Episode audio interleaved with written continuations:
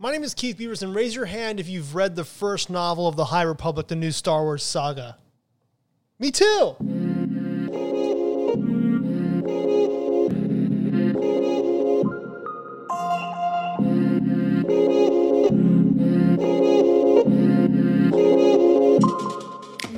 What's going on, wine lovers? Welcome to episode 17 of VinePair's Wine 101 podcast, season 2. My name is Keith Beavers, and you know who I am? I'm the tasting director of VinePair. Yeah. We've talked about red wine, we've talked about white wine, rose, bubbly, all kinds of cool stuff, but we have not talked about fortified wine, and here we are. We gotta talk about it. It's unique, there are misconceptions. Let's get into it.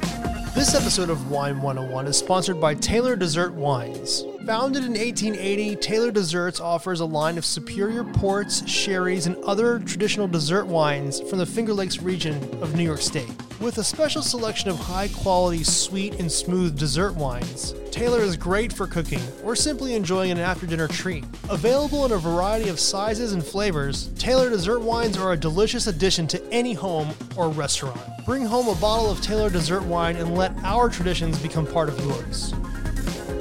You know, wine can be so overwhelming, you know? You're like, okay, Keith, yeah, that's why we're listening to Wine 101. Thanks, dude. But like, it is like, it's been around for so long, and so many humans have done have have been experimenting with the the the the practice of winemaking for so long, and so when you just dive into it, you're diving into something that's been around since antiquity and is as complex as humans can make something. It's insane.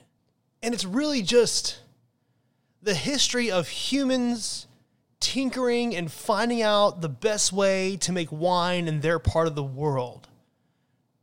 They, they're, they're, the grapes that are there, the climate they have, the challenges in the vineyard and in the in the wineries that are unique to them in that place.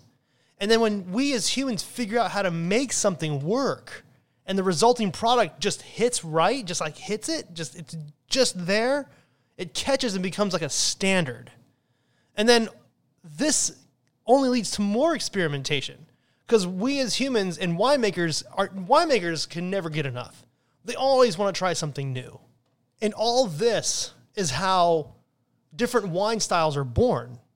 And when we started adding spirits to wine, a whole new world of experimentation opened up for us. This is the world of fortified wine.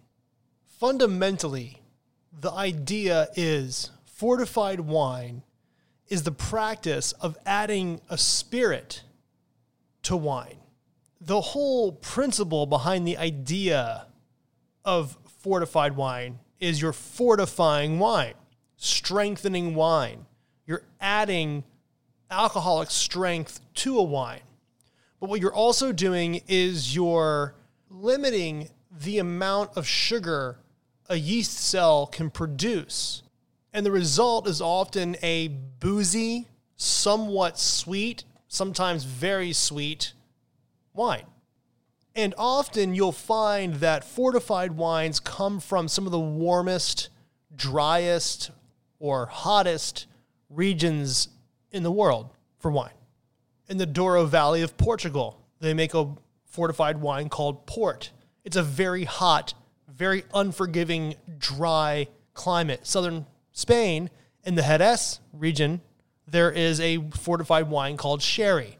Southern Spain, very hot, very dry. In Western Sicily, there's a fortified wine called Marsala. Western Sicily is very hot and very dry. Of course, today, these wines are made all over the place. There's actually port style wines being made in the United States in places like Missouri, and that's not very hot and very dry. But traditionally, this is how these wines came to be.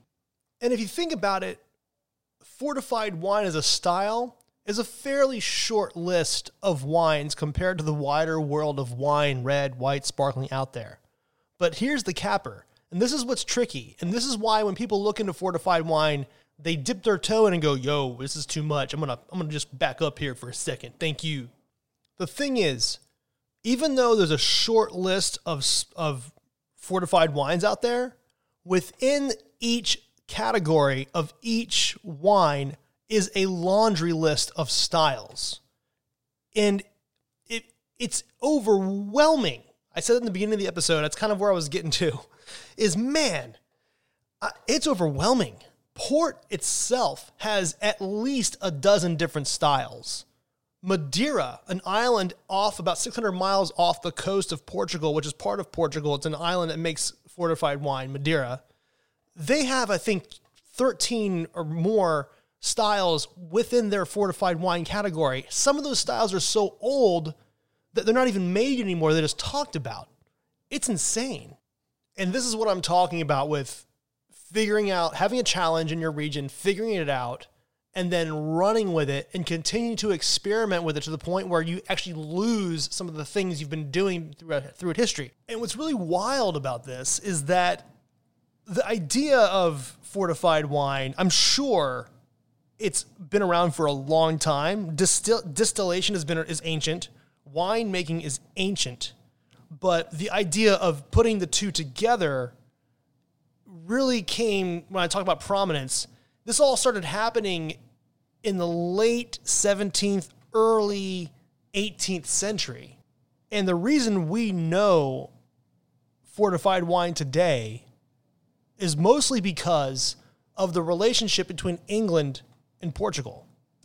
In 1703, there was a treaty between Portugal and England called the Methuen Treaty. At the time, France and England were fighting. They had a history of trading together, but this was a, basically a trade war. It was also a time when Spain didn't have a leader and there was a lot of fighting to figure out who was going to take the throne. It's called the Spanish War of Succession. This was all happening uh, right before the 1700s. And in 1703, the Portuguese and England have a great relationship. They did in a previous war where they helped each other. So they England didn't like France, so the Methuen Treaty said we are going to give preferential treatment to all imports from Portugal over any other country in Europe, especially France. We're taxing everybody else. We're not going to tax you guys or tax you less. And therefore, we now will be doing business with Portugal.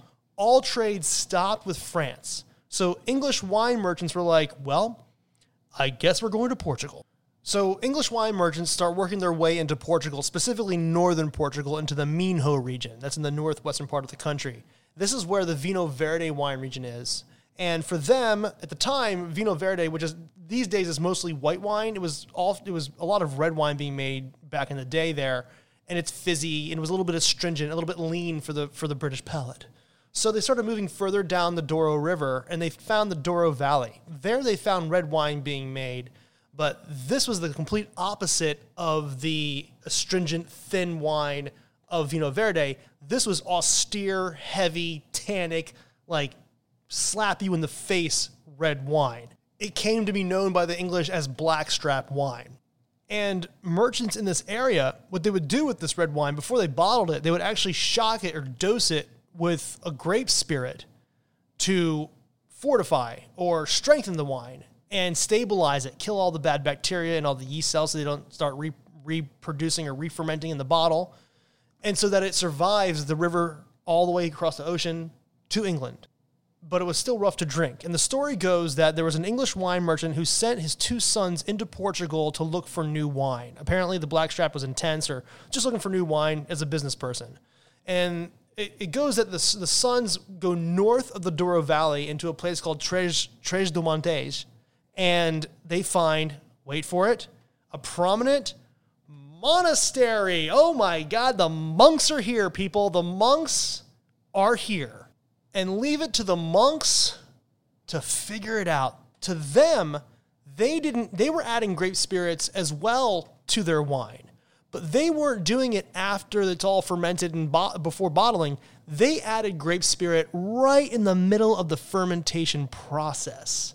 And what that did was just stop the fermentation in its tracks, killed off the yeast, all the volatile bacteria, and retained the amount of sugar that had not been converted by the yeast. And the result was this red, boozy, soft, fruit forward wine. And these guys were like, this is absolutely delicious. This is amazing. You know how much money we can make off this? But like in British accents.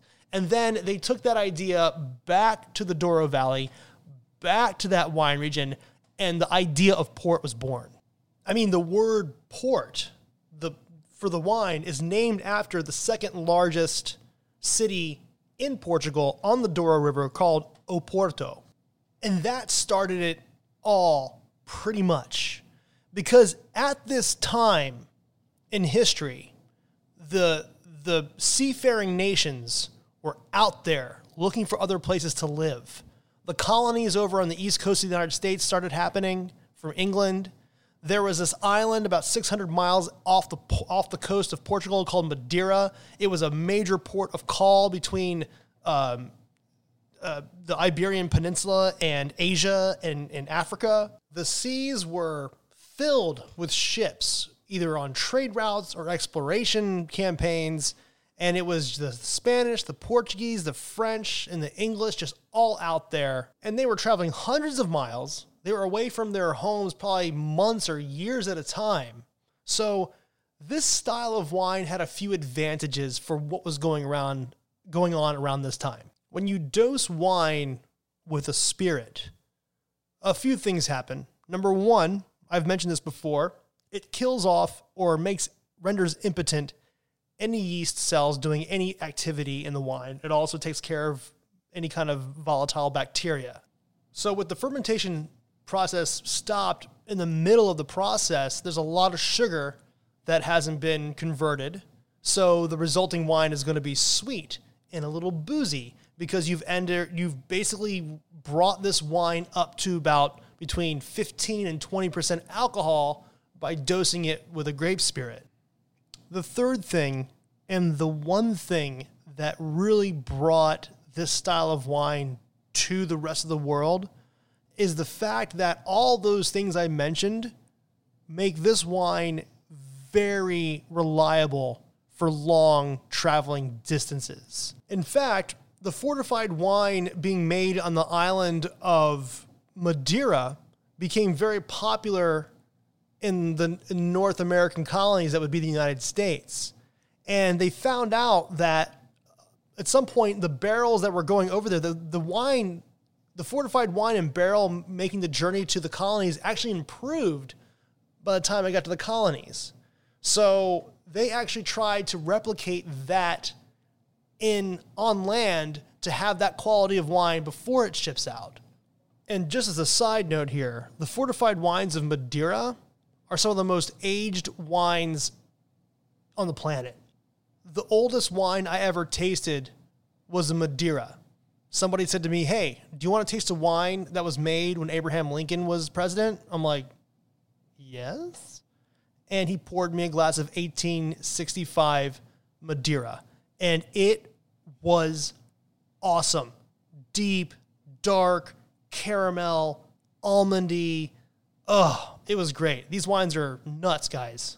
Another important sort of port of call was Andalusia in the southern part of Spain. This is where the town of Jerez is, and this is the, the like the holy triangle of sherry, meaning there are these three towns that form a triangle, and within that triangle is the the growing region for sherry wine. And this wine is unique because the the winemaking process here, the yeast that is used is a different strain of yeast than we're all used to for just regular wine. It's a strain of yeast called Flor, F L O R. And it's a it's a it's a blossoming yeast and it covers the wine in the barrel and protects it from oxygen while the yeast feed on the sugar in the wine. It's a very unique kind of style. They then dose the resulting wine at the end of the fermentation, and then they end up putting the wine in something called a Solera system, where you have up to 12 barrels stacked on top of each other and then connected. And the wine stays in these barrels and always filters down to the bottom layer, which is the oldest wine. And you draw off the oldest wine, and then everything kind of filters down. This is called the Solera system. Again, this is very unique to this area and this is something they came up with with the challenges they had this is just what's so crazy about wine especially this style and it's really port madeira and sherry these are the big three that we see on our market to this day because they were very popular wines uh, in the American colonies. We were trying to make wine in the American colonies on our own, but while we were doing it, we were drinking fortified wine mainly from Spain and Portugal. And it seems that, like I said in the beginning, when you add a grape spirit to wine, whether it's before the fermentation, when you put it in the must, and then let it ferment from there, like they do in Australia for a wine called Topaque and Muscat, which is extremely sweet. So they have to put the, they have to like get it started just before the fermentation process, or whether you put it in the center, center, the middle of the fermentation process, or towards the end, it just opens up a whole new possibility of stuff. So what's happening here is the the wines of port and Madeira and not may, some maybe sherry, but mostly port, became so popular in England. It was it was it was called the Englishman's wine. And that's a pretty big endorsement. So, with that kind of popularity, all these different types of port came about throughout the years. And that's why, and Madeira, oh my gosh, as well, because Madeira was very popular mostly, it was popular in England, but it was very popular in the, in the American colonies.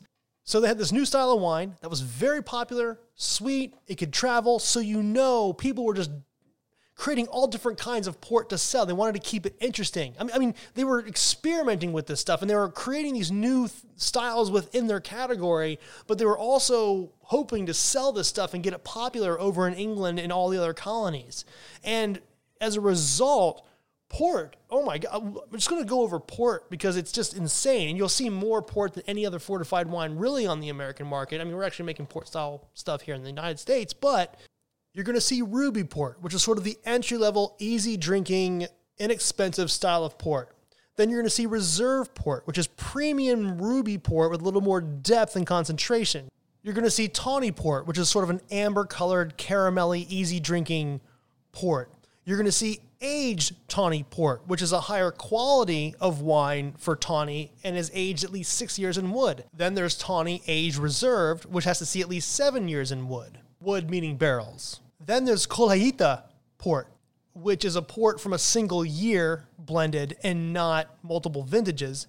Then there's the vintage port, which is different than the Colheita port in that it has to be declared by a governing body to be a vintage.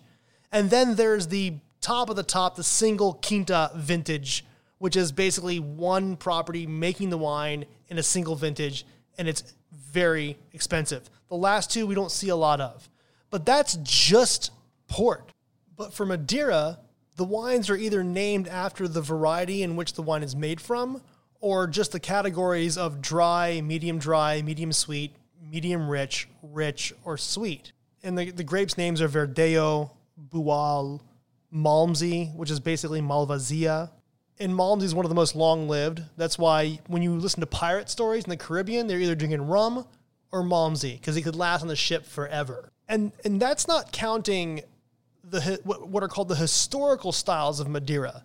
Like I said in the in the beginning, styles that are just lost to history, and I think there's like eleven of those. And in Andalusia in southern Spain, where sherry is made, near Jerez and the surrounding towns, they they do it a little bit differently with the flor, and then they dose it at the end. They put it into the Solera system. So these styles, you have the lighter style of sherry, which are like very pale in color. They're called finos or manzanillas.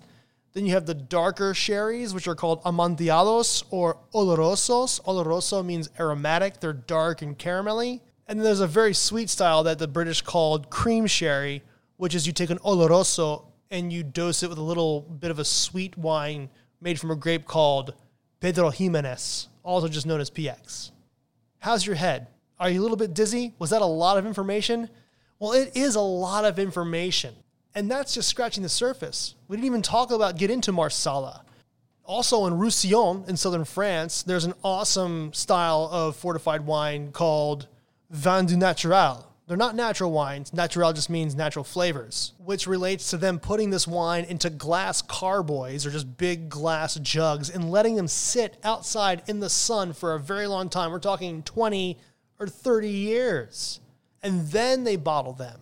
and they are just nutty and almondy, and they're sometimes they call them rancio, R A N C O, and I don't know if I'm pronouncing that right, but it means rancid, and that's just or rank, and that's just because the the it's not nasty, but it's just a very intense smell as this wine has been sitting in the sun for so long. It's just wild stuff, guys. And at some point on Wine 101, we're going to go into each of these places and talk about them and get details. And so you get you guys all set up. This is just a nice, well rounded discussion about fortified wine and dip into history a little bit. But this will get you set up, get you to understand what these wines are about. So when you're out there, you kind of get a sense of what you're about to buy or what you're looking at.